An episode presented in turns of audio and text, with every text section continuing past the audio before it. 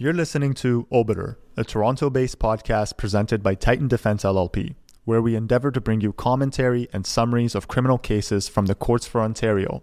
Please note that this is meant to be used as an informative aid in bringing these cases to your attention. This podcast is not a substitute to reading full cases.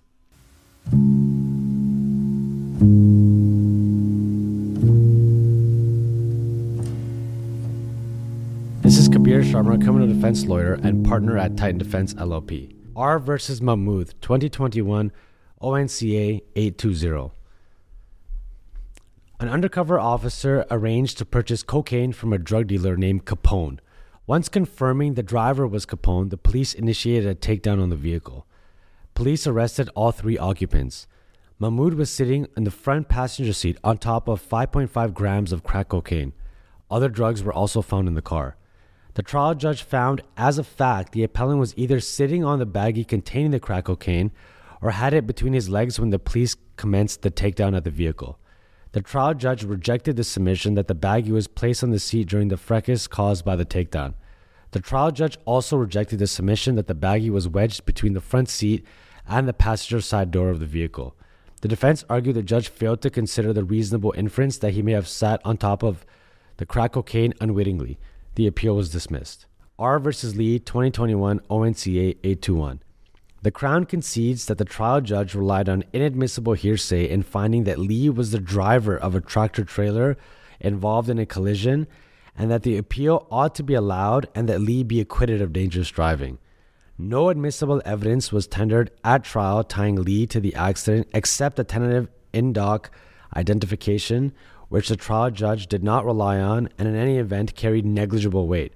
On this evidence, no trier fact properly instructed could have convicted Lee, and an acquittal was entered. R versus Deakin 2021 ONCA 823.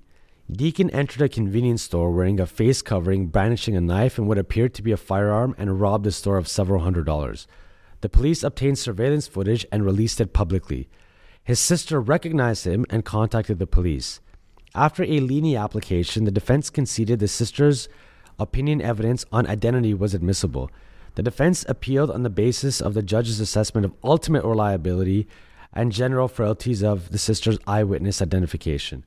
The appeal was dismissed. R versus Elenezi, 2021 ONCA 834. Elenezi was a part of a group of men who concocted a plan to lure another man into a parking lot and assault him as a result of providing information to the police. He was subsequently shot and killed. Elenezi accepted a plea to manslaughter. During his plea, he affirmed in an agreed statement of fact that one of his separately indicted co accused, Borozan or Mohammed, was the shooter. He was then ordered to testify at the first degree murder trial of Borozan and Mohammed. He refused to be sworn or testify at that trial. He was then sentenced to three years consecutive for contempt of court for refusing to testify, in addition to the 12 years for manslaughter. The defense appealed the sentence for contempt of court, and the appeal was dismissed. R versus Buffone, 2021 ONCA 825. Vito Buffone and Jeffrey Compton were leaders of a sophisticated criminal organization that oversaw and directed the importation and trafficking of two tons of cocaine in a three year period. According to the Crown, it was the largest importation of cocaine ever prosecuted in Ontario. Both were convicted after trial and received 22 and 20 years in jail, respectively. They both appealed their convictions, and the Crown appealed their sentences.